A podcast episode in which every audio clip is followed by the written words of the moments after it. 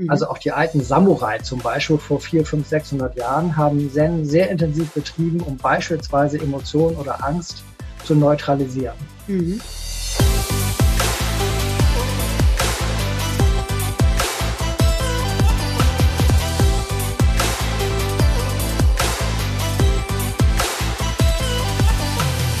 Herzlich willkommen, ihr Lieben, bei Gedankendealer, eurem Podcast für das Dealen mit inspirierenden Gedanken rund um Business, persönliche Weiterentwicklung, Spiritualität, Gesundheit und vielen weiteren Facetten des Lebens.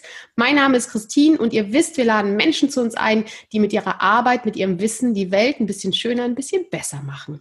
Und bevor ich zum heutigen Gast komme, möchte ich noch eine kleine Bitte an euch richten. Es wäre unglaublich toll, wenn ihr einfach mal bei iTunes uns bewertet. Das hilft uns, dass noch mehr Menschen diesen Podcast auch zu hören bekommen und ich würde mich wahnsinnig freuen. Deswegen bitte, bitte, bitte vielen Dank vorab. Ja, und heute natürlich haben wir einen sehr, sehr spannenden Gast, der wirklich aus der Praxis, aber auch ähm, ja aus seinem Leben ganz, ganz viele unterschiedliche Teile vereint. Der liebe Joachim Nicholson ist heute zu Gast und er hat äh, relativ früh in seinem Leben schon einige unterschiedliche Phasen erleben dürfen. Er war unter anderem Start-up-Gründer mit Mitte 20 schon, hat dann aber mit Anfang, Anfang 30 Konkurs anmelden müssen, war danach Unternehmensberater und auch Manager in diesen schön genannten New Economy Zeitalter, fast in ein Burnout gerutscht, was ihm auch, glaube ich, darüber kann er gleich mehr erzählen, aber auch zu dieser Ausrichtung, die er heute eben auch in seiner Tätigkeit als Top-Management-Coach und auch Organisations- und Teamentwickler eben lebt, zum anderen oder unter anderem mit dem Thema des Sens. Ich bin sehr, sehr neugierig, weil ich überhaupt das Thema ist für mich immer so Open Door. Ähm, von daher ganz, ganz spannend. Er hält Vorträge über das Thema Bewusstsein, Selbstführung, Führungskultur und ist auch jetzt frisch gebackener Buchautor mit dem Buch Mit Mut, Freude und Gelassenheit führen, Selbst- und Unternehmensführung mit der Weisheit des Sens. Und äh, ich begrüße dich ganz herzlich, lieber Joachim. Ich freue mich, dass du zugesagt hast. Ich freue mich, dass du dir Zeit nimmst. Ich freue mich auf den Talk und ganz, ganz viel auch von dir aufsaugen zu können. Herzlich willkommen bei Gedankendealer. Hallo Christine, ich danke dir sehr für die Einladung und äh, die Freude ist auf meiner Seite. Ich finde es immer großartig, über diese Themen, die du auch angesprochen hast, mal in Ruhe sprechen zu können. Mhm. Ja, ich bin sehr neugierig, weil du, glaube ich, eine, eine, ja, eine spannende Kombi, das hatte ich gerade schon gesagt, mitbringst. Zum einen eben wirklich dieser, dieser Hamsterrad, extrem, äh, glaube ich, Workaholic-Mensch, der eine lange Zeit wirklich viel gerödelt hat, nenne ich es mal so, auch typisch ja. Karriere, glaube ich, gemacht hat und dann aber auch zu merken, irgendwie so kann das allein nicht weitergehen. Ähm, und von daher bin ich ist so, so die erste Frage, die mich, die bei mir aufkommt. Wie ist es passiert, in Anführungsstrichen, dass du zum, zum, ich hoffe, ich spreche das mal richtig auf, zum Zen gekommen bist? Ähm, ja, ist es Zen der Zen, der Zen-Buddhismus? Ist es richtig? Ja, ne? Ja. Oder gibt es da unterschiedliche Bereiche? Du kannst uns ja mal so reinholen. Was ist Zen? Was, was versteckt sich dahinter? Ähm, und vor allen Dingen auch, wie bist du zu dem Thema und auch zu dieser heutigen ähm, Arbeitsphilosophie, die du ja trägst, auch gekommen? Ich habe mehrere Fragen gehört. Ich fange mal mit der Frage an, was ist, was ist eigentlich Zen? Also grundsätzlich äh, war es vor ungefähr zweieinhalbtausend Jahren, dass Buddha tatsächlich gelebt hat und er war ähm, Sohn eines Königs damals und äh, war eher Kurzform, äh, war sich äh, dieser, dieses Lebens in Luxus überdrüssig und hat äh, versucht herauszufinden, äh, was gibt es denn sonst noch? Was ist, die, was ist wirklich die Wahrheit? Jedenfalls nicht dieses Luxusleben. Mhm. Und grundsätzlich hat er daraus eine bestimmte Meditationsform entwickelt, die von, von Indien über China nach Japan getragen wurde. Und das alte chinesische Wort Chan, das äh, ist eigentlich die Grundlage oder aus dem Wort Chan wurde Zen abgeleitet. Also grundsätzlich ist Zen ein Zustand meditativer Versenkung, so mhm. wie es damals Buddha auch angefangen und herausgefunden hat. Mhm. Und insofern ähm, ist dieses Chan oder auch Zen ist eine Strömung tatsächlich, das ist äh, die japanische Strömung des Zen. Mhm. Und es gibt noch verschiedene andere Möglichkeiten äh, der Meditation oder des Buddhismus. Was ich praktiziere, ist eine sehr strenge Form oder sehr klare Form der Meditation, äh, angelehnt an das, was die japanischen Mönche seit tausenden von Jahren machen. Und grundsätzlich ist, also die Frage, was ist Zen, ist immer sehr schwer zu beantworten, aber grundsätzlich ist es, äh, ist es das Streben nach dem Verstehen des, des, der Wirklichkeit. Also es gibt so zwei Grundprinzipien äh, im Zen, nämlich, dass erstmal alles eins ist. Also es gibt also diese Unterscheidung ich, du oder schwarz-weiß, ja, nein, all diese Dinge, die lösen sich im Zen auf in, in der Meditation. Das ist sehr abstrakt, wenn man es nicht selbst probiert hat. Aber grundsätzlich erstmal alles ist eins, das ist ein wichtiges Prinzip. Und dann vor allen Dingen auch ein zweites Prinzip ist, alles ist leer. Also da gibt es den Zen-Begriff Shunyata, das heißt leer von Bedeutung. Also äh, damit will gesagt werden, alle Dinge dieser Welt, denen wir eine Bedeutung beimessen, äh, die haben die Bedeutung, weil wir sie produzieren oder konstruieren. Also grundsätzlich hat nichts erstmal eine eigene Bedeutung. Mhm. Und also das kann ich nur erkennen, wenn ich nicht denke. Mhm. Also Zen-Meditation ist vor allen Dingen Mentaltraining, was äh, zumindest in der Praxis, wie ich es kenne, um ähm, nicht zu denken und nicht zu bewerten. Mhm. Das heißt auch, ähm, wenn du sagst, nicht zu denken, nicht zu bewerten, also wirklich diese Fiktion, die wir in unserem Kopf eben häufig konstruieren, ähm, rauszunehmen und mehr Neutralität zu schaffen? Wobei man das natürlich schwer bewerten kann, was ist Neutralität, weil das ist ja auch schon wieder eine Bewertung. Genau. Also, also äh, Zen wird auch immer äh, damit in Verbindung gebracht, dass man trainiert, äh, zu erkennen, dass alles nichts ist. Also ich gebe dir mal ein Beispiel. Äh, wenn ich vor etwas Angst habe, vor einer Prüfung oder einem anstehenden Gespräch, dann ist diese Angst äh, eine Konstruktion meines eigenen Gehirns. Aber das anstehende Gespräch hat als solches erstmal keine weitere Bedeutung, ob es ähm, ob man Angst haben muss oder ob es ein gutes Gespräch wird oder, ein schlechtes oder was auch immer, das weiß man ja vorher nicht. Und das ist auch genau dieses Training, ähm, Angst zum Beispiel oder, oder Angst ist ja eine Bewertung, Angst und andere Emotionen fallen zu lassen und sich jederzeit vollständig auf diesen jetzigen Moment gerade einzulassen. Mhm, mh. Also auch die alten Samurai zum Beispiel vor vier, fünf, 600 Jahren haben Zen sehr intensiv betrieben, um beispielsweise Emotionen oder Angst zu neutralisieren. Mhm. Wow, ja, das äh, können wir auf jeden Fall aktuell alle sehr gebrauchen. Ne? Also ähm, ja. ich ich weiß gar nicht, also ich meine, wir nehmen den Podcast jetzt Mitte, naja, fast schon Ende November auf, ähm, ja. für die, die es vielleicht ein bisschen später dann hören. Und ähm, ja, es ist gerade sehr, sehr viel Unruhe. Wir wissen nicht, wie die Pandemie sich in den nächsten Wochen entwickelt, äh, wo, ob wir Weihnachten zusammen feiern können. Und das geht ja bei vielen gerade durch den Kopf. Das sind ja alles diese fiktiven Ängste, was passiert ja. und du, du bist die ganze Zeit am überlegen, oh Gott, das oder das. Ähm, und da mehr, wie du, wie du sagst, zu versuchen, in, in, in das Hier und Jetzt zu kommen, ähm, was natürlich nicht einfach ist, was natürlich Training ist. So würde ich ja, genau, dieses Hier und Jetzt, das ist ja auch so eine Phrase manchmal, ja. Hier, im Hier und Jetzt sein. Also wenn man sich das vorstellt, woraus, oder woraus entstehen eigentlich unsere Gedanken, das, ist, hat, das hat auch, auch etwas mit dem Faktor Zeit zu tun. Also wenn ich mich mit der Vergangenheit beschäftige, kann es sein, dass ich sage, oh, wie schade, dass das so und so passiert ist oder hätte ich bloß damals dieses und jenes getan oder gelassen. Mhm. Dann kann ich mir schlechte Laune machen, wenn ich möchte. Oder ich beschäftige mich mit der Zukunft im Sinne von hoffentlich wird das gut oder hoffentlich wird, äh, wird das nichts wo ich, wovor, wovor ich Angst haben muss. Also diese Beschäftigung mit der Vergangenheit oder der Zukunft erzeugt in uns immer Emotionen. Mhm. Und Emotionen sind als solche äh, eine Anstrengung fürs Gehirn und somit per se Stress. Also jetzt nicht negativ gemeint, sondern überhaupt erstmal als Definition. Mhm. Und in der Meditation, im, in der Zen-Meditation sitzen wir jetzt auf einer Matte und trainieren uns nicht mit der Vergangenheit und nicht mit der Zukunft zu beschäftigen, weil diese Beschäftigung ist, erfordert äh, per se intensives Denken. Mhm. Und das ist eben genau das Training. Also mhm. im Hier und Jetzt sein ermöglicht die Wahrnehmung dessen, was jetzt gerade ist. Mhm. Also zum Beispiel meine eigenen Emotionen, aber auch beispielsweise Emotionen ähm, oder Stimmung meines Gegenüber. Also auch im praktischen Leben ist dieses Hier und Jetzt eine wichtige Grundlage, um offen zu sein für das, was jetzt gerade ist mhm. und nicht für das, was ich vielleicht gerade in meinem Gehirn konstruiere. Mm, mm. Ja, wirklich. Also ich muss für mich immer wieder sagen, also ich, wir können ja gleich nochmal drüber sprechen, was so die, die, die Wicht, wie, weil du sagst auch die streng, also du gehst nach strengen Prinzipien bei der Zen-Meditation ja. vor. Was äh, Meditation gibt's ja unterschiedlichste Definitionen. Ich für mich sage, ja. ich meditiere einmal am Tag, ob das die, das ist wahrscheinlich keine Zen-Meditation, das ist irgendwas Christine-like. Ähm, das irgendwie, aber es tut mir zumindest gut, wahrscheinlich ist es noch steigerungsfähig.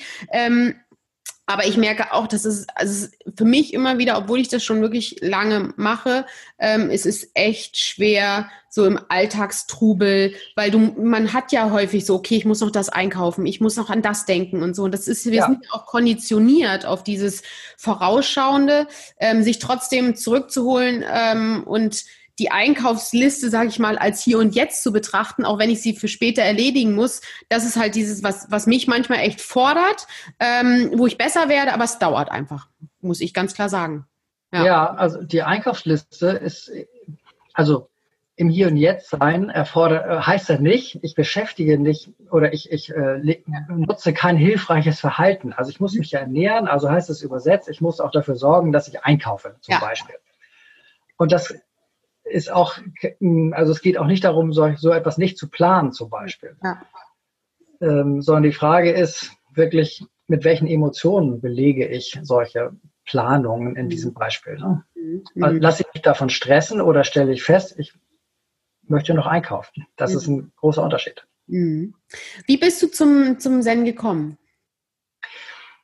Es gab eine Zeit, also du hattest ja schon erwähnt, ähm, so paar Ausschnitte aus dem Lebenslauf und 2008 war ein Jahr äh, oder auch die Jahre davor, wo ich als Interimsmanager gearbeitet habe. Ich bin morgens um sechs mit dem Rotaugenflieger von Hamburg nach München geflogen, habe da vor Ort meine Mitarbeiter und meinen Kunden und mich selbst gestresst und bin Freitagabend mit dem Flieger zurück nach Hamburg gekommen. Und wenn ich abends am Freitag zu Hause ankam, hatte ich in der Regel genau zwei Optionen. Entweder ich habe meinen Sohn alle 14 Tage zu mir geholt oder ich bin umgekehrt ins Auto gestiegen, zu meiner Freundin nach Kiel zu fahren.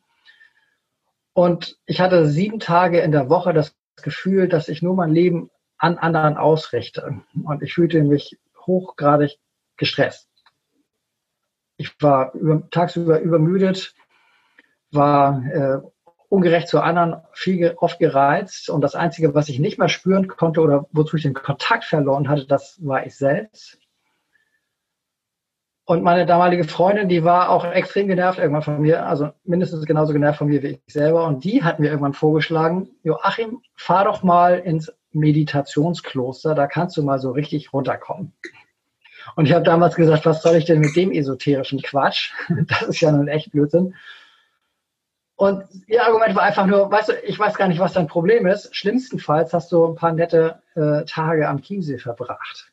Und das war so der erste Schlüsselmoment, wo ich in ein Kloster gefahren bin mit einem ganz komischen Gefühl. Zuerst, ich hatte dann auch tatsächlich, als ich zum ersten Mal dieses, durch dieses große Klostertor schritt, Angst tatsächlich, weil ich nicht wusste, was auf mich zukommt und das war ich gar nicht gewohnt. Also ich war es gewohnt, alle Dinge zu managen und immer im Griff zu haben und für andere Menschen da zu sein. Und hier war ich in einer Situation, wo ich äh, nicht wusste, was auf mich zukommt und ob ich das überhaupt regeln kann für mich. Mhm. Und ich hatte erstaunlicherweise auch Angst, ähm, wie denken die anderen Seminarteilnehmer? Finden die mich vielleicht blöd oder lehnen die mich ab? Also mhm. da kamen wieder so diese ganzen Urängste, die ich aus meinem ganzen Leben kenne. Äh, gut sein, perfekt sein, ähm, gemocht werden, dazugehören durch hochtouriges Arbeiten.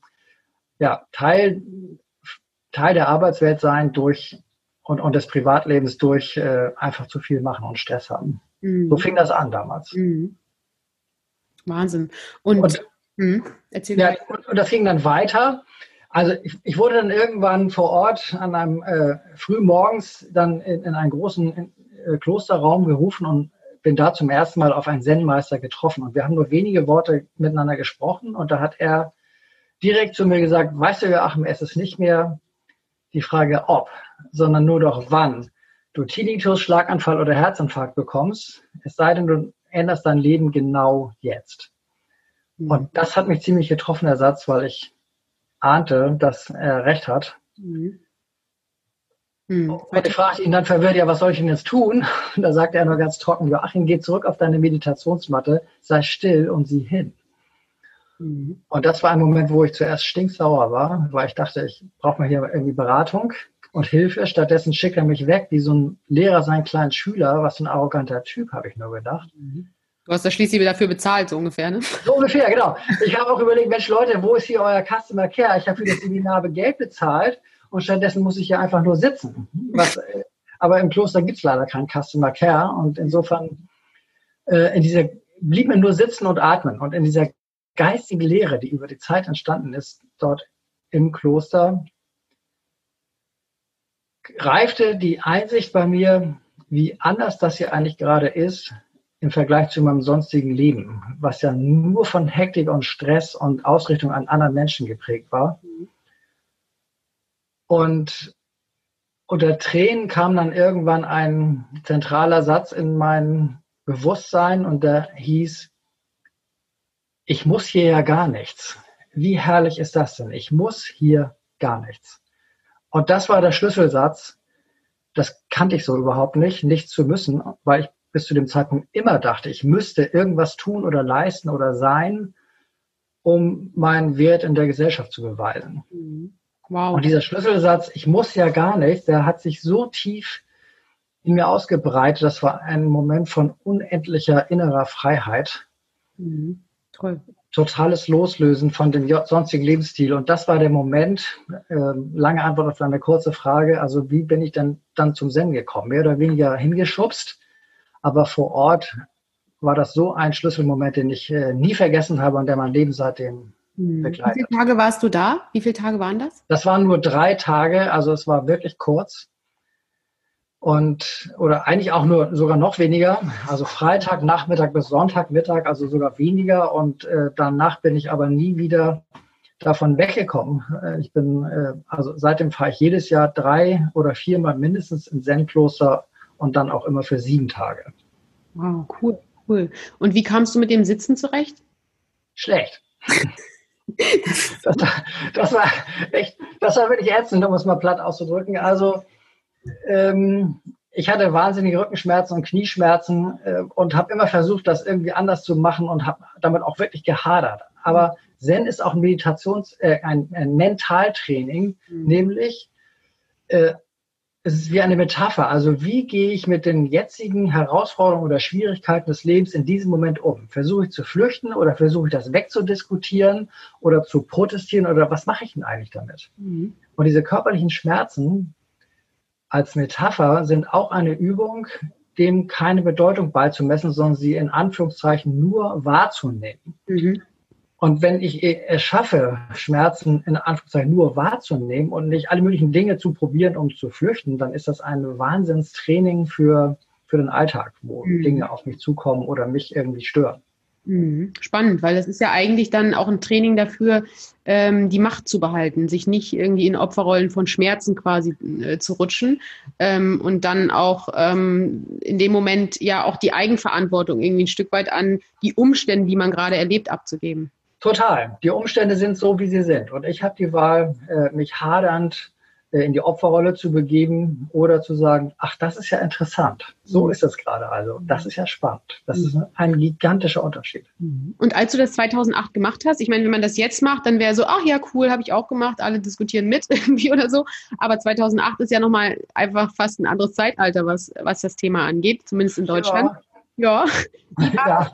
wie war das? Ähm, hast du es in der Firma kommuniziert? Ähm, wie, ja, interessanterweise war ich damit sehr zurückhaltend. Also das war erstmal so mein, mein Baby, also meine Erfahrung und das gehörte zu mir. Also ich bin damit erstmal nicht hausieren gegangen, auch in der Firma nicht, ich war ja in einer Beratung angestellt damals. Und weil ich selbst spürte, dass das etwas anderes ist, das ist ein Weg sozusagen, eine, eine mögliche Alternative. Aber Zen ist intellektuell oder vom Denken her sehr schwer zu greifen. Also ich hatte, tat mich damals, damals wahnsinnig schwer, anderen zu erzählen, übrigens, ich mache Zen und das hat die und die, den und den Sinn. Also mhm. das konnte ich nicht wirklich erklären. Ich habe dann mhm. später eher angefangen, diesen Schlüsselsatz, ich muss ja gar nichts, in meine Führung einfließen zu lassen. Also ich habe zum Beispiel mit, mit meinen Mitarbeitern ausgestrahlt, ihr müsst hier gar nichts, aber ihr dürft. Das heißt also, die Übertragung von Selbstverantwortung an die Mitarbeiter war etwas, was ich ausprobiert habe und womit ich wahnsinnig gute Erfahrungen gemacht habe. Also die Menschen, mit denen ich dann gearbeitet habe, die waren begeistert, nicht zu müssen, sondern zu dürfen von der Haltung her und haben ihre eigene Expertise und ihre Verantwortung eingebracht und nach und nach habe ich verstanden, was das für einen irrsinnigen Unterschied macht. Mhm. Ähm, nichts zu müssen für uns alle, aber zu dürfen. Mhm. Gerade und dann kam das immer, immer stärker auch in mein Bewusstsein, ähm, was, für, was das für eine enorme Wirkung hat. Also wenn ich in der, in der Meditation erstmal tiefen Kontakt zu meinen Gefühlen, zu meinem Körper ähm, und meinen Gedanken hatte, dann entsteht daraus so etwas, was mein Zen-Meister immer Bewusstsein nennt, also Bewusstsein für mich selbst, also Selbstbewusstsein im eigentlichen Wortsinn. Mhm. Und durch dieses Selbstbewusstsein habe ich auch die Möglichkeit, andere Entscheidungen zu treffen, wie ich mit mir und mit anderen umgehe. Und dadurch verändere ich meine Führung. Mhm. Und dadurch entsteht dann wiederum Bewusstsein für das, was jetzt passiert, wenn ich mein Verhalten verändere. Und dadurch wurde ich selbst über die Jahre immer sprachfähiger. Was mache ich denn da eigentlich gerade? Hm, spannend, dass du das Wort selbstbewusst, ja, dass du das Wort Selbstbewusstsein äh, ansprichst, weil das ja auch so missverstanden wird äh, grundsätzlich. So zumindest kenne ich das noch aus, äh, wenn man so jünger ist. Mensch, die ist aber selbstbewusst, so ne, so Sprüche. Ja. Ähm, und das ist ja also eigentlich so wie du es beschreibst, sich selbst bewusst zu sein, ohne das jetzt gleich zu bewerten und sondern einfach auch zu wissen, was, was brauche ich, was was kann ich vielleicht besonders gut, was ähm, möchte ich gerne in dem Moment, wen mag ich, was auch immer. Es gehört ja alles, was was ist in mir drin. Eigentlich ist es was ja. total Positives und es hatte bei mir zumindest auch in der Jugend immer was eher Negatives, das Thema Selbstbewusstsein. Ja, das stimmt, weil Selbstbewusstsein wurde damals oft verstanden als etwas ähm, wie, wie ein Status oder so etwas ja. Überhöhendes. Also ja. jemand ist, stellt sich über andere mhm. und ist äh, laut und äußerlich stark. Aber ähm, du weißt es selbst, also so zur Schau getragenes Selbstbewusstsein ist oft eher eine Fassade, mhm. hinter der etwas anderes geschützt wird. Mhm. Ja, das ist das Thema Ego dann auch, ne? Häufig. Ja, genau das. Ja, und das hast du, glaube ich, auch, wenn ich, äh, wenn ich es richtig im Kopf habe, das ist jetzt so eine Frage, die habe ich mir vorher nicht überlegt. Aber äh, wir gehen nachher noch auf dein Buch ein. Ich könnte am liebsten schon tausendmal jetzt auf dein Buch, aber ich würde ganz gern noch wissen, äh, bevor wir zu deinem Buch kommen, weil du warst dann noch Unternehmensberater in einer Firma. Ähm, ja genau, hast das in, in, in deine Führung mit integriert, hast immer mehr auch, ähm, ja, so wie ich es jetzt verstanden habe, gelernt oder begriffen, was das für eine Kraft auch hat, um wirklich ähm, das auch im Team zu nutzen, ohne dass die das vielleicht auch wissen. Ähm, ja. Und wann kam so dieser Break? Okay, ähm, ich, ich mache jetzt was, was anderes. Ich gehe raus aus dieser Firma. Ähm, ich werde jetzt, äh, du bist heute ja ein Top-Management-Coach und unterstützt ja. Firmen, sie, sich besser zu entwickeln, weiterzuentwickeln, aber das eben auch viel mit dem Thema Zen kombiniert. Ja, also der, der Break war wirklich dieser Punkt, das war der 7. März 2009, um ganz genau zu sein, als ich zum ersten Mal vor einem Zen-Meister saß und dann diese Erfahrung von großer innerer Freiheit hatte. Das war der eigentliche Break und alles andere war eher ein schleichender Prozess. Also diese, also dieses durchschlagende Erlebnis, wo ich zum ersten Mal wirklich, wirklich Verantwortung komplett abgegeben habe äh, in einem mit, äh, an Mitarbeiter. Das war 2013. Das war auch ein sehr äh, tiefgreifender, eine sehr tiefgreifende Erfahrung, als ich merkte, die Mitarbeiter sind eigentlich die Helden und äh, ich gebe nur einen Rahmen. Mhm. Aber wichtig war, dass ich irgendwann merkte, Beratung ist etwas, was mir überhaupt keinen Spaß mehr macht, weil Beratung ist ja etwas von außen. Also nach dem Motto, ich habe für dich eine gute Idee. Mhm. Und das erzeugt regelmäßig Widerstand. Und ich äh, merkte, dass ich Beratung extrem anstrengend finde und habe dann eine Coaching-Ausbildung gemacht 2012, was ja ein völlig anderes Arbeiten ist. Da geht es ja mhm. darum, Felder zu öffnen, dass eigene Ideen entstehen können.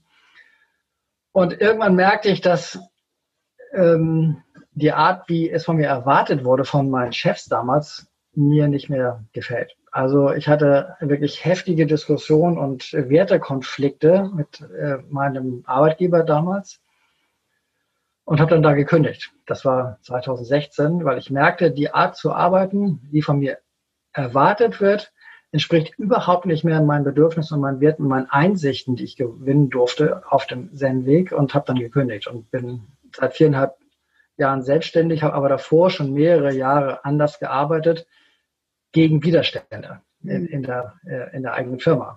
Mhm. Ja, auch spannend, weil du ja sagst, äh, 2008 war das erste Mal mit dem, mit dem Kloster, ne? Ja. Ja, ähm, und dann hast du ja noch viele Jahre wirklich auch als äh, die Führung äh, kombiniert damit. Ähm, ja. Und dann jetzt so dieser Blick ähm, auf auf Unternehmen, in Unternehmen rein, äh, nochmal mit dieser Doppelbrille ähm, beides gelebt zu haben, äh, ist natürlich, also klingt für mich total logisch, diese, das jetzt einbringen zu lassen. Mhm.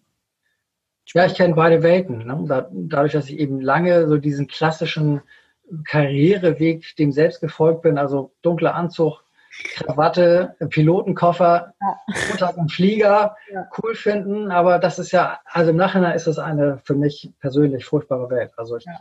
ich kann damit nicht so anfangen. Ich kenne sie sozusagen und ich habe ein Gefühl dafür, wie man sich da fühlt und was auch die Nachteile und Hindernisse sind. Und durch dieses äh, eigene Erleben kann ich eben andere Führungskräfte gut unterstützen, also im, fast im Sinne von, von, vom Mentoring. Hm. Ja, ist so spannend, weil äh, ich, mir geht's genauso. So, ich weiß noch, wo ich, ich was, wie alt war ich da? Oh Gott, ich weiß gar nicht so. 28 oder so, da war ich dann in, in einer Firma, war, äh, war, hatte so eine Führungsposition und dann hieß es immer zum Kunden fliegen. Und ich fand mich wahnsinnig wichtig, äh, ja, genau. am Flughafen zu sitzen und äh, irgendwie Business, also nee, ich bin nicht immer Business geflogen, aber da einfach die, als Geschäftsfrau äh, dort lang zu tingeln mit Absatzschuhen und so weiter, das fand ich damals total wichtig und ich fand mich wichtig. Und heute im Nachhinein denke ich so, ähm, das, das ist doch total egal. Und es ist mir heute nicht mehr wichtig. Aber damals fand ich das total wichtig, weil das diese Fassade, auch bei mir selber, muss ich sagen, ich fand, das stand mir gut. Ähm, damals gab es halt noch diese Werte bei mir und es war auch irgendwie im, in meinem Umfeld so, das war das Umfeld, war auch klischeebehaftet in vielen Dingen. Ähm, und da bin ich, so wie du sagst, auch, wie man ist da in eine Reise gegangen oder viele von uns in eine Reise gegangen, zu sehen, was ist eigentlich wirklich wichtiger oder was, was ist einfach das, was einen dann auch glücklicher macht, als diese Fassade zu leben? Ja, also viele Führungskräfte erlebe ich auch immer, die durch diese Orientierung am, was ist cool oder was macht man oder wie, wie werde ich empfunden oder welche Bewertung bekomme ich von meinen Kunden oder Chefs oder Mitarbeitern, sich unglaublich abhängig machen von äußerem Feedback oder von dem Gedanken, was, was ist anscheinend gut und richtig. Mhm. Die Schwierigkeit ist dabei, genau das, was mir selbst passiert, ist nämlich, der, dass der Kontakt zu sich selbst irgendwann abreißt. Und wenn der Kontakt zu mir selbst abreißt, habe ich kein Gefühl mehr für mich, wie geht es mir eigentlich gerade und ich funktioniere zunehmend mechanisch oder so, wie ich glaube, wie ich als Führungskraft agieren sollte. Mhm. Und dann kommen eben auch Verhaltensweisen äh, ins Spiel, wenn ich also nicht bei mir bin, sondern meine Führungskraftrolle spiele sozusagen, die nicht hilfreich sind. Also beispielsweise kommen dann Ansagen an die Mitarbeiter. Ja. Äh, Top-down-Ansagen. Und wenn ich erstmal verstanden habe durch Zen, dass alles eins ist und dass die Dinge ohne eigene Bedeutung sind, dann komme ich auch zunehmend mit Hilfe von Selbstbewusstsein in die Lage, äh, meine Werte oder meine Zukunftsideen mit anderen zu teilen und sie ihnen nicht top-down aufzudrängen. Mhm. Also es entsteht mehr und mehr so etwas Gemeinschaftliches, Mhm. Und spätestens in dem Moment ist es nicht mehr wichtig, bin ich cool oder nicht, sondern dann kommt in, die, äh, in den Vordergrund die Frage, was können wir hier miteinander erreichen oder verbessern, sodass wir eine Balance finden zwischen wirtschaftlichen Erfolg, also Unternehmen sind ja keine basisdemokratische Veranstaltung, also wirtschaftlicher Erfolg einerseits und Zufriedenheit und Erfüllung andererseits. Und das mhm. ist eine äh, nicht einfache Balance, mhm. aber wenn ich denke, ich müsste cool sein, habe ich da keine Kapazität mehr frei, mhm. um zu spüren, daran zu arbeiten, wie können wir hier gemeinsam miteinander besser werden. Ja, ja. Ja, vor allen Dingen, wenn es über Status geht, ne, dann, wie du sagst, ähm, dann bewerte ich, also dann nehme ich mich wichtiger und mache eben diese Ansagen top-down, wie du es beschrieben hast. Ja. Ja, total schwierig, ja. Ja, aber deswegen, also ich bin so froh, dass das äh, gerade nicht nur durch Corona, sondern auch davor ähm, ist zumindest in, in vielen ähm, ja, ich will nicht nur New Work sagen, es gibt auch andere Firmen, aber es, ist, es spielt eine größere Rolle, ähm, mehr äh, auch im Team mitzugestalten, sich zu verändern, auch wenn das noch in viel, auch wenn es bei vielen Unternehmen noch sehr tradiert ist, auch ohne Frage. Aber ich bin froh, dass sich da viel mehr öffnet, um einfach auch den das Potenzial von Menschen zu sehen. Ich meine, häufig kommt ein Mensch in, äh, bewirbt sich für eine Stelle, weil er ein paar Aufgaben sieht und dann ist er auch in dieser Schublade. Und dafür steckt ja doch in so vielen viel, viel mehr drin, als nur diese eine Schublade, für die er sich vielleicht mal beworben hat, was damals vielleicht vor zehn Jahren irgendwie gepasst hat. Ähm, und da einfach auch in diesen, wie du sagst, ähm, diesen Coaching-Aspekt und auch dieses Wir sind alles eins zu kombinieren, bringt ja viel, viel mehr Möglichkeiten auch, das dass ich als Person vielleicht an der einen oder anderen Stelle noch mehr einbringen kann, als es meine Rollendefinition vielleicht sagt. Ja, also was wir ja alle in uns tragen, das habe ich nach und nach verstanden, weil ich es bei mir verstanden habe, das ist die Sehnsucht nach der Selbstverantwortung. Mhm. Also als wir zwei oder drei oder vier Jahre alt waren, kannten wir nichts anderes, sondern da haben wir uns immer mehr ausprobiert, auch als Kinder schon. Also diese, diese Sehnsucht, ich bin selbstwirksam, ich, ich habe Einfluss auf meine Welt. Das tragen wir alle in uns. Ja. Und ich möchte Feuerwehrmann werden oder ich möchte die Welt retten. Das waren noch die Berufe, die wir gewählt genau, also diese Sehnsucht tragen wir alle in uns ja. und die wird uns nach und nach aberzogen. Ja. Und da wird eine Maske oder eine, eine Fassade drüber gelegt. Ja. Und wenn ich als Führungskraft aber die innere Freiheit und dadurch die innere Souveränität und Gelassenheit habe, meine eigene Fassade runterzulassen, dann kann ich auch den Raum öffnen für alle anderen, und dieser Sehnsucht Raum geben und der Kraft und der Kreativität, die an dieser Selbstverantwortung dranhängen. Hm. Jetzt hast du gerade auch angesprochen, dass du äh, den Kontakt zu dir verloren hattest. Ähm, ja. ähm, meinst du oder was denkst du darüber, dass ähm, den Kontakt zu uns, also ich glaube, dass tatsächlich viele den Kontakt zu sich schon vielleicht auch in der Schulzeit verlieren, ähm, weil sie eben Ne, ich will nicht jetzt eine Systemdiskussion aufmachen, aber es gibt halt viele äußere Rahmenbedingungen, die einfach dazu führen, dass du mitläufst und ähm, gar nicht Momente hast der Pause, der Reflexion und äh, überhaupt dich überhaupt kennenzulernen. Ähm, hast, ja. hast du dich vorher äh, einen guten Kontakt zu dir gehabt oder meinst du, dass es eigentlich bei vielen so ist, dass, dass wir schon sehr früh den richtigen Kontakt äh, gar nicht lernen, zu uns zu finden? Also ich glaube, dass uns das frühzeitig aberzogen wird oder abtrainiert wird. Und das ist völlig richtig, dass du sagst, wir wollen jetzt keine Systemdiskussion aufmachen, sondern es ist einfach, unsere Gesellschaft funktioniert so, wie sie ja. funktioniert. Also Kinder mit ungefähr fünf können zum ersten Mal abstrakt über Dinge und Zusammenhänge nachdenken. Mhm. Manche ein bisschen früher, manche ein bisschen später. Aber wenn Kinder in dem Alter anfangen nachzudenken und zu reflektieren, dann stellen sie fest, aha, immer wenn ich eine Ansage bekomme, um 6 Uhr abends bist du zum Abendessen zu Hause und die tun das auch, dann werden sie dafür gelobt und das erzeugt ein gutes Gefühl. Oder umgekehrt, wenn, äh, wenn sie zu spät zum Abendessen kommen, gibt es Strafe. Und das macht ein schlechtes Gefühl. Und jeder von uns versucht, sich gut zu fühlen. Und wir lernen sehr frühzeitig, unser Verhalten an den Erwartungen anderer anzupassen. Mhm. Also das ist sozusagen äh, Teil unserer Gesellschaft und so, so, so leben wir nun mal. Und in der Schule ist es das Gleiche. Also wenn ich gute Noten schreiben will, dann muss ich mich an die Erwartungen des Lehrplans oder der Lehre anpassen. Und das zieht sich durch unser komplettes Leben. Mhm. Also schon als Kinder wird uns systematisch abtrainiert, ähm, der eigenen ja, Sehnsucht nach Selbstwirksamkeit nachzugehen, sondern wir orientieren uns immer, immer am Außen.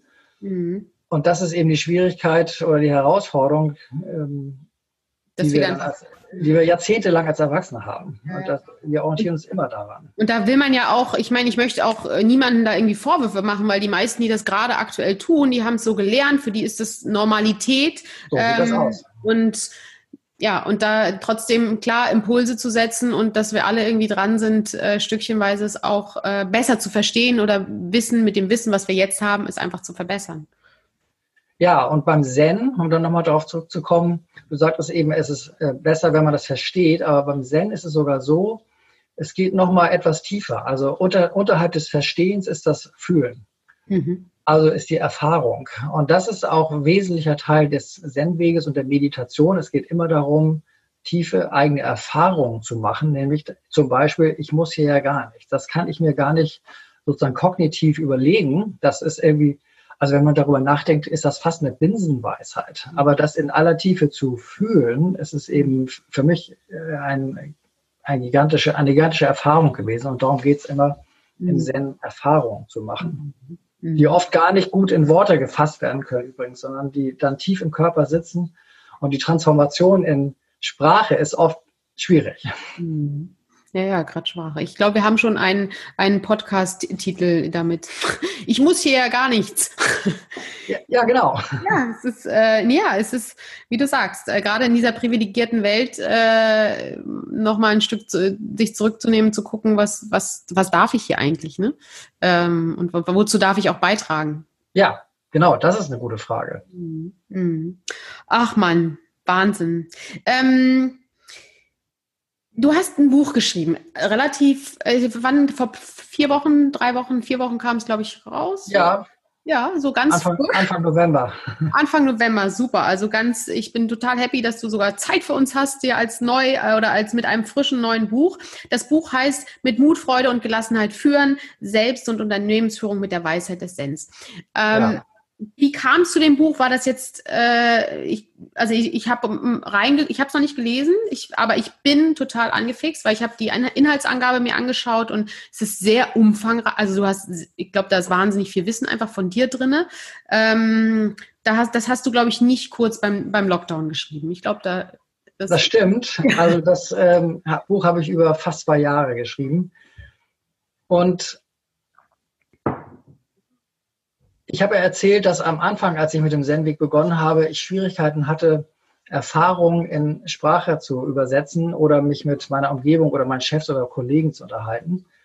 Und diese Zusammenhänge des Arbeitslebens, die wir gerade so ein bisschen angerissen haben, oder der persönlichen Veränderung, was hat das eigentlich für Auswirkungen auf Führung, das hat sich immer mehr ausgeweitet in eigenes Verstehen von großen Zusammenhängen, wie funktionieren, wie könnten Unternehmen und Organisationen eigentlich besser funktionieren. Mhm. Und ich habe immer wieder gemerkt, wenn ich mit äh, Teams oder mit Führungskräften Kontakt hatte, hatte ich immer Schwierigkeiten, ähm, die Dinge in Gänze darzustellen. Oder das ist oft zu oder zunehmend ein Bedürfnis von mir geworden. Aber dafür fehlt ja immer die Zeit. Das ist ja auch Quatsch. Man kann ja nicht alles erzählen, was man jemals verstanden hat. Und so, entst so entstand zunehmend das Bedürfnis, alles einfach mal aufzuschreiben und vor allen Dingen die Brücke zu schlagen zwischen Leadership und Zen, was ja viele machen oder, oder mal probieren, einerseits, und den konkreten Auswirkungen oder Anwendungsmöglichkeiten, will ich es mal nennen, im Geschäftsleben oder in der Führung. Also diesen Bogen, den habe ich nirgends gefunden, aber in mir reifte das zunehmend, das Verständnis, was hat eigentlich Verbesserung eines Unternehmens damit zu tun, ähm, dass ich als Schlüsselfigur, als Inhaber oder Geschäftsführer oder wichtige Führungskraft mhm. mich persönlich verändere. Also diesen Zusammenhang, der reifte mehr und mehr in meinem Kopf und ich hatte das äh, zunehmend das Bedürfnis, das einfach mal in Gänze aufzuschreiben. Mhm. Ja, in Gänze ist gut. also das ist, äh, also da hast du wirklich alles reingepackt. Ähm, also wirklich, es ist sehr, also ich glaube, es ist so viel, so viel krass, krasses, krasser Input drin. Also ich glaube, mehr braucht man einfach nicht mehr. Ähm, damit kann man wirklich, glaube ich, ein, ja, richtig was schaffen.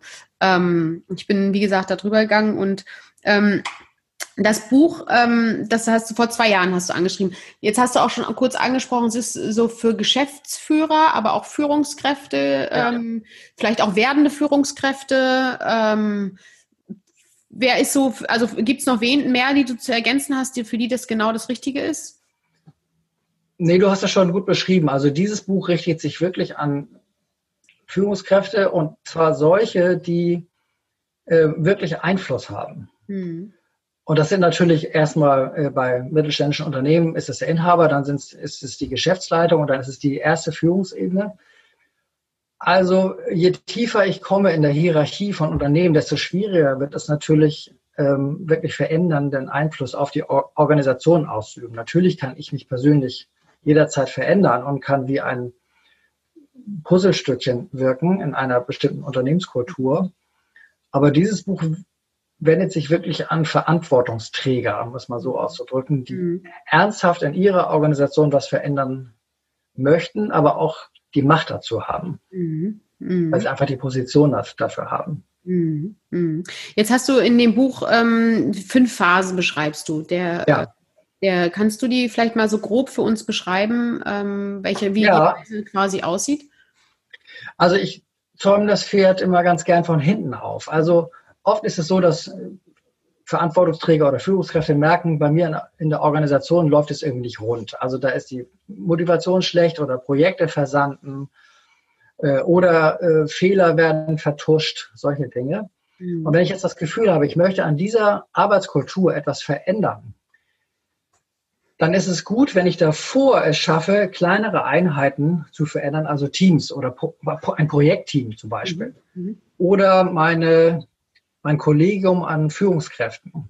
Das heißt also, um die Organisation zu verändern, muss ich vorher kleinere Einheiten verändern, also Teams, mhm. erstmal um als, äh, das mal als Schlüsselbegriff zu verwenden.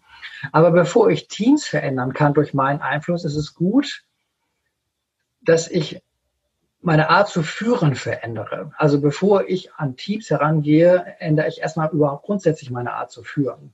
Mhm. Und damit sind schon drei Stufen beschrieben. Also die fünfte Stufe ist, ich verändere etwas in der Organisation. Bevor ich das aber tun kann, brauche ich die Stufe vier. Ich verändere was an Teams oder an der Art und Weise, wie Teams zusammenarbeiten. Und davor gibt es Stufe drei. Wie verändere ich eigentlich grundsätzlich meine Führung gegenüber anderen Menschen? Mhm. Und bevor ich meine Führung gegenüber anderen Menschen verbessern kann, brauche ich davor die Stufe zwei nämlich die, ich brauche eine gute Selbstführung. Das ist das, was ich vorhin beschrieben habe, durch Selbst oder auf Basis von Selbstbewusstsein den Umgang mit mir und anderen überdenken und zu verändern. Mhm. So, aber das wiederum geht nur, wenn ich vorher in der Stufe 1 tiefe Einsicht hatte in die Art und Weise, wie fühle ich eigentlich, wie ticke ich eigentlich, was sind meine Antreiber, woran liegt das eigentlich, dass ich gereizt reagiere, zum Beispiel, äh, ja. ein ganz kleines Beispiel zu nehmen in der Führung, dafür ist es unglaublich erleuchtend, wirklich, dass ich verstehe, was ist in mir persönlich eigentlich los. Mhm. Also diese, der erste Schritt, und das ist auch das erste Kapitel im Buch, ist gute Selbstwahrnehmung. Mhm.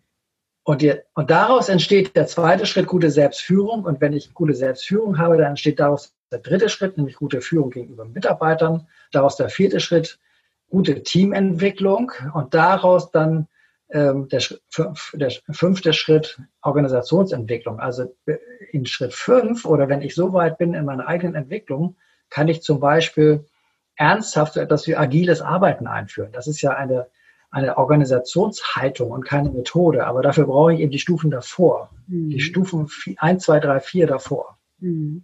Ja, das ist so spannend, weil äh, gerade viel, also ich meine, äh, jetzt gerade durch Corona und diese ganzen Homeoffice und d -d -d sind ja jetzt, also das erlebe ich so ein bisschen in meinem äh, Freundeskreis, wo auch einige Unternehmensberater sind, die auch dann versuchen oder die jetzt auch gerade Unternehmen in Richtung New Work äh, quasi äh, begleiten und Teamkultur verändern und so weiter. Und ähm, da, ich glaube, das ist, was du sagst, total wichtig, zu gucken, dass man jetzt nicht irgendwie im, im Außen rumdoktort und ein paar Symptome äh, optimiert oder lindert, sondern ja. dass es da wirklich äh, in der Tiefe, im, im Kern äh, der gesamten äh, Kultur und des Unternehmen, der Unternehmensstruktur, aber auch der Persönlichkeiten ähm, ein anderes Bewusstsein geschaffen wird. Das ist super wichtig. Also das ist ein großes Missverständnis, glaube ich, von New Work oder Agilität oder ähnliches. Vieles wird als Methode missverstanden. Mhm und dann wird etwas Technisches äh, versucht zu implementieren. Ich, mhm. aber ich, ich wohne in Hamburg und hier im Norden sagt man, der Fisch stinkt vom Kopf. Ja, das kenne ich auch. Ja. Das heißt also, mhm. wenn in der Organisation etwas nicht ja. funktioniert, also zum, nehmen wir mal irgendeine nicht hilfreiche Fehlerkultur, zum Beispiel Fehler werden vertuscht. Warum passiert denn das eigentlich? Mhm. Warum werden Fehler vertuscht? Also warum schafft es eine Organisation nicht, Fehler interessant zu finden und als Lernchance zu begreifen? Ja, weil die Kultur, die dafür erforderlich ist, schon von der Spitze geprägt wird. Also wenn der Geschäftsführer schon Schwierigkeiten hat mit Fehlern oder die Geschäftsführerin, dann, wird's, dann zieht sich das durch durch die ganze Organisation. Mhm. Und dann brauche ich auch nicht darüber nachzudenken, wie, wie bringe ich denn meinen Mitarbeiterinnen ähm, eine gute Führungskultur bei. Und das Gleiche gilt für Agilität. Also auch in dem Buch setze ich mich sehr intensiv damit auseinander, welche Veränderungen bei den Schlüsselpersonen sind eigentlich erforderlich, damit ich Agilität als Schlagwort, es ist ja ein, ein Schlagwort, über das viele nicht zu Ende nachdenken, damit das überhaupt eingeführt werden kann. Mhm. Also was ist dafür erforderlich? Und das ist eben eine tiefe Haltungsveränderung bei den Schlüsselpersonen. Mhm. Ja, halt, Haltung ist das und nicht Verhalten. Ne? Erstmal Haltung. Genau. Ja, ja. ja, so, ja, super, super spannend. Also finde ich äh, richtig, ich finde es richtig cool. Danke, jo Joachim, schon mal. Also Ach, schön. Ich mache ja die Podcasts auch viel für mich persönlich, damit ich nette Talks habe jetzt unter Corona und so weiter. Nein. Ähm, also ja, ich muss mal so ein bisschen. Wir hatten, ähm, du hast vorhin gesagt, du, du, du nutzt Zen nach strengen Prinzipien der Meditation. Ja. Ist es, empfiehlst du in dem Buch zum Beispiel auch Zen ähm, für sich als Meditation zu nutzen oder sind da Prinzipien aus also die, die zwei, unter anderem die zwei Prinzipien mit drin oder wie, wie ver verbindest du das ähm, auch, also und ja, wie verbindest du das? Also ist da auch richtig die Empfehlung, vielleicht zu meditieren oder auch die Zen-Meditation zu nutzen oder wie? Ja, die ist da drin. Also grundsätzlich geht es ja, das habe ich ja eben dargestellt, darum, erstmal eine, also mit einer guten Selbstwahrnehmung gibt es eine lange Kette zu einer guten Organisationsentwicklung. Ja. Und diese gute Selbstwahrnehmung, das ist eben immer die Frage, wie mache ich denn das eigentlich am besten? Genau. Und mein Weg ist, hey, ich mache mal was Verrücktes, ich meditiere. Also oh. Meditation ist einfach ein tolles Mittel für Selbstwahrnehmung und vor allen Dingen auch für Wahrnehmung des Seins der Welt. Das klingt ein bisschen philosophisch, aber je länger man sitzt und je tiefer die Stille auch wird, in, in die man sich begibt, desto größer und tiefer wird das Verständnis von großen Zusammenhängen von, äh, auch von Lehre zum Beispiel oder von der Frage, wie, alles gehört zusammen beispielsweise. Mhm. Das heißt also, im Buch betone ich, es ist mein Weg, den ich beschreibe und den ich darstelle. Das heißt nicht, dass Zen-Meditation der einzig mögliche äh, Weg ist oder die einzig mögliche Quelle. Also die Grundaussage ist, beginne mit Selbstwahrnehmung, bevor du alles andere versuchst anzugehen. Mhm. Und Zen ist eine Möglichkeit, die ich erfahren habe. So, mhm. das ist so die, der Zusammenhang. Und welche Prinzipien sind jetzt, wenn du sagst, äh, strenge, äh, strenge Regeln bei der Meditation? Was, was, ist, was, was sind bei dir die Regeln dann? Bei der also zum Beispiel ist es große Disziplin. Also wenn ich mich im Kloster hinsetze und auch zu Hause dann, ist mal die Frage, lümmel ich mich irgendwie auf einen Sessel und äh, lege die Beine hoch und sind, bin still bei mir? Oder gibt es eine bestimmte Art und Weise, also eine strenge Methode, wie ich mich in die Stille begebe? Also es gibt den Begriff des Sazen. Das, äh, dieser Begriff Sazen beschreibt die Art des Sitzens in der Meditation. Und es gibt auch eine bestimmte Technik der Konzentration. Also wenn ich nicht denken möchte, kann ich nicht entscheiden. Ich denke nicht mehr, weil dann denke ich erst recht. Aber ich kann mich zum Beispiel auf eine bestimmte Atemtechnik fokussieren. Und wenn ich mich auf meine, meinen Atem fokussiere in einer bestimmten, sehr aufrechten Körperhaltung, dann fördert das enorm, also diese strenge äußere Form fördert den, äh, die Konzentration auf das Innen und macht den inneren Raum auf. Hm. Und so ist das eben auch im Kloster. Da gibt es eine bestimmte Art und Weise, wie wir uns bewegen, wie wir sitzen, was wir alles tun und was wir lassen, mhm. welche Kleidung wir anhaben und so weiter. Es gibt einen, äh, einen, einen strengen äußeren Rahmen, der sehr Disziplin oder der sehr viel Disziplin erfordert und auch Willen im, am Anfang. Aber der ist die Voraussetzung dafür, dass da drin äh, etwas entstehen kann, was, was diese große Freiheit ist. Also mein Zen-Meister vergleicht das immer mit einer Tasse Tee. Ich brauche eine feste Tasse Tee, die ist unveränderlich und in dieser Tasse Tee, da kann ich den köstlichen Tee einfüllen. Aber ich brauche diesen festen Rahmen. Und das ist, äh, das meinte ich mit Disziplin. Also ich brauche sehr viel Willen und Disziplin erstmal, um mich überhaupt morgens, zum Beispiel muss ich den Wecker auf halb sechs stellen. Ich kann mir auch überlegen, ach Mist, ich habe keine Lust, ich stelle ihn auf Viertel vor sieben. Also das sind so Kleinigkeiten. Es geht immer um Disziplin und Willen. Mhm, mhm. Das heißt, du machst es einmal am Tag äh, definitiv oder das ist bei dir ein Ritual quasi und ja. Und wie lange machst du es jetzt persönlich? Äh, mindestens 25 Minuten, äh, meistens 40. Und das sind auch die Zen-Meditationsrunden wie es die äh, Mönche in japanischen Klöstern praktizieren. Mhm. Warst du da schon mal? Nee, leider nicht. Oh ja, ich noch nicht. Bald wieder, bald geht's wieder los. Und äh, jetzt gibt's immer, merke ich, also ich persönlich brauchte auch eine gewisse Zeit, bis ich, und ich bin da, glaube ich, auch, ich könnte, glaube ich, noch keinen ganzen Tag in dieser Sitzposition aushalten. Ich schaffe das für eine Meditation inzwischen.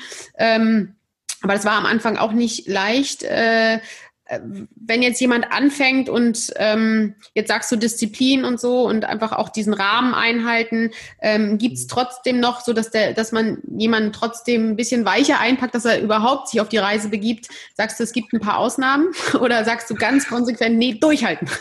Also im Zen kenne ich persönlich keine Ausnahme. Okay. Ähm, ich gebe dir ein Beispiel. Am Samstag hatte ich gerade ein, äh, die, die, Möglichkeit, das hat mich sehr gefreut, mit einem Führungskräfteteam zu arbeiten. Also es war die Geschäftsleitung und die erste Führungsebene eines mittelständischen Unternehmens. Und mit denen habe ich auch Achtsamkeitsübungen gemacht. Und diese Achtsamkeitsübungen bedeuten, dass man zwei oder vier oder sechs Minuten in die Stille geht, mit, miteinander oder nach einer bestimmten Anleitung. Und dabei war auch eine Frau, die hat nach zwei Minuten wurde sie total unruhig Mhm. Und sie rutschte auf dem Stuhl hin und her und äh, kriegte wie zufällig Husten, musste ein Glas Wasser nehmen. Kann Zufall gewesen sein, musste aber auch nicht. Und das war so ein Beispiel für die, die sie kam mit der körperlichen Stille, mit dem ruhig, auch körperlich ruhig sein, kam sie überhaupt nicht zurecht. Mhm. Und andere in der Gruppe sagten, das ist ja fantastisch. Mhm. Wann habe ich zum letzten Mal in meinem Leben für fünf Minuten einfach nur still dagesessen, ohne etwas zu tun. Mhm. Also die, das Erfahren und Erleben ist bei den Leuten total unterschiedlich. Mhm. Und gerade wenn man so einen Bewegungsdrang hat und auch einer sagte sogar aus der Gruppe, äh, Meditation finde ich doof. Ich sage, wieso das denn? Haben Sie das schon mal probiert? Nee, habe ich noch nicht, aber ich habe Angst davor, dass ich dann mit mir selbst in Berührung komme. Ja. Also mit Dingen, die er gerne verdrängt oder einfach über sich auch nicht so gerne wissen möchte. Mhm. Ich habe meine also, ja. Also es geht nur über, es geht nur über Ausprobieren. Mhm. Also die Empfehlung ist immer, probier es aus, such dir irgendwo im Ort oder woanders äh, eine Meditationsgruppe und probier es einfach aus. Ich glaube, es geht nicht anders. Hm. Ja, und ähm, ich habe mal, also und Meditation ist ja, finde ich persönlich auch etwas, was eigentlich jedem gut tut. Es ist nicht so wie bei Sport, der eine geht joggen, der andere spielt Basketball und da muss jeder so sein Hobby finden, finde ich.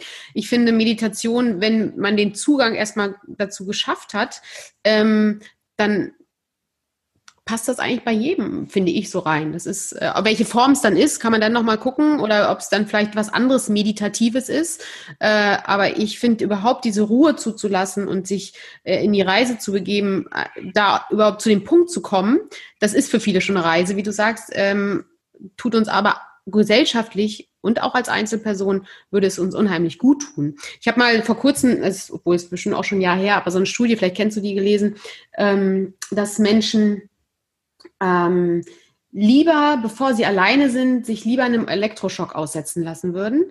Ähm, da gibt es irgendwo eine amerikanische Studie, ist auch relativ groß gewesen. Äh, das, also die, der Mehr, da haben natürlich auch welche gesagt, klar, sie würden auch in Stille gehen, aber es waren äh, eben sehr, sehr viele, die gesagt haben, nee, lieber ein kurzer Elektroschock, als irgendwie eine Viertelstunde mit mir allein zu sein. Und das ist ja das, was du auch gerade sagst, ähm, dass viele einfach Sorge haben, was kommt dann dann? Äh, was passiert ja. dann? So also, ich deswegen lenken sich ja auch viele ab, haben immer tausend Leute um sich rum, ähm, um vielleicht gar nicht in den Kontakt zu kommen. Ja. Ja. Ja, weil wir vieles auch verdrängen einfach. Also Ängste zum Beispiel oder äh, Unsicherheiten überspielen wir durch ständiges Tun und Machen und Kontakt haben. Mhm. Mhm. Ja, also ähm, ich will dein Buch lesen. So. Äh, kannst nur noch, ich will es unbedingt. Es kommt auf die Buchagenda für, den, für so schnell wie möglich. Ähm, kannst du uns, äh, gut, Atem hast du gesagt, ist wichtig, Disziplin, äh, darauf zu achten, auch wirklich sich zu disziplinieren, auch wenn man es macht, mal wahrscheinlich einfach mal eine gewisse Zeit auch durchzuziehen, damit ja. man überhaupt den, den, das Ergebnis für sich äh, irgendwann mal auch erleben darf. Ähm, Gibt es noch andere äh, Zen- Routinen oder Tipps, die wir einfach vielleicht auch als jeder Berufstätige irgendwie im Alltag nutzen kann, sei es in der Mittagspause, sei es, ich weiß nicht wann, gibt es da noch was wir aus dem Zen, was für jedermann irgendwie einfach integrierbar ist? Also es gibt ja diesen Begriff der Achtsamkeit. Das ist ein Begriff, der ist auch ein bisschen schwierig inzwischen. Mhm. Also auch vielfach missbraucht oder missverstanden. Achtsamkeit heißt wahrnehmen, was jetzt gerade ist. Also alles wahrnehmen, was jetzt gerade ist, ohne Bewertung. So, und das kann ich natürlich jederzeit versuchen zu trainieren. Also wenn ich in der Mittagspause spazieren gehe, kann ich mich entscheiden, gucke ich auf mein Handy und lese die neuesten Facebook-Nachrichten oder konzentriere ich mich auf meinen Körper, auf meinen Schritt, auf die Luft, auf die, auf das, was ich gerade wahrnehme an Geräuschen oder Temperatur oder Bäumen, Licht und so weiter. Also ich glaube, darum geht es immer wieder, diese ähm, zu trainieren, sich zu fokussieren auf das, was jetzt gerade ist. Mhm.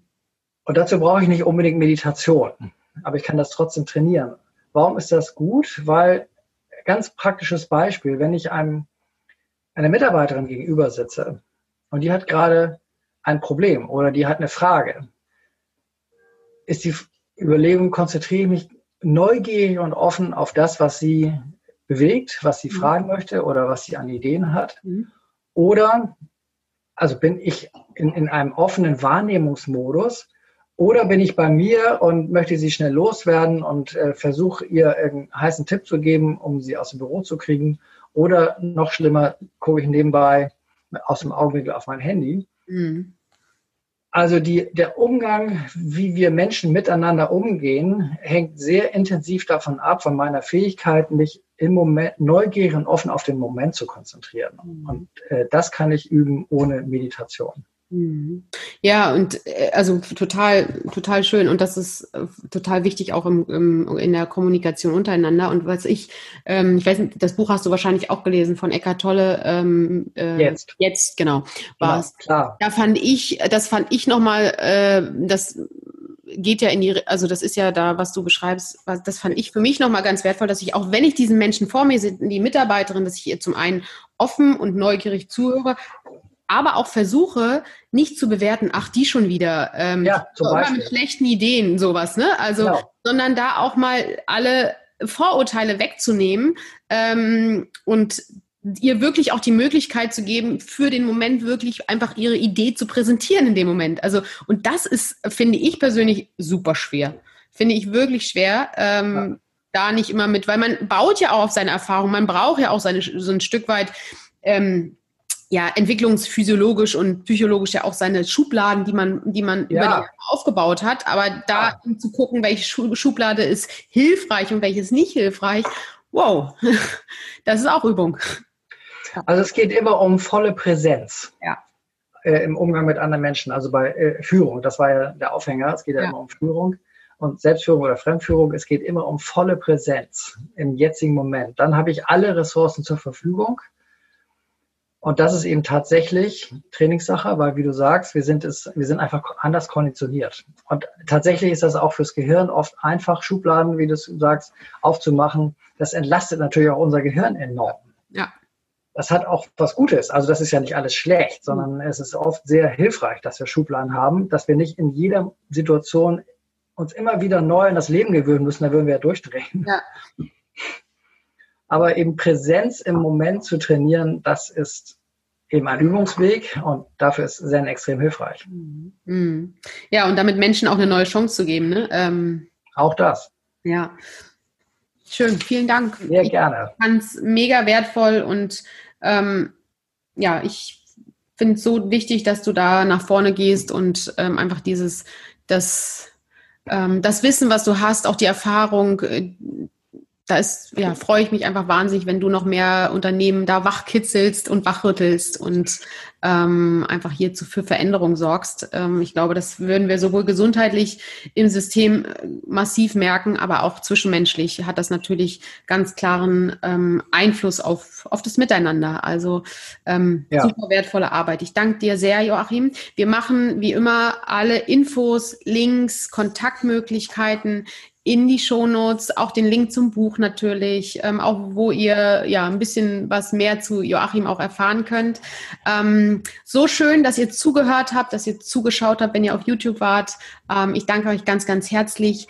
Und äh, wenn euch auch diese Folge wichtige Impulse gegeben hat, dann freue ich mich, wenn ihr ja, die Folge teilt und wir einfach gemeinsam die Welt ein bisschen besser machen. Macht's gut!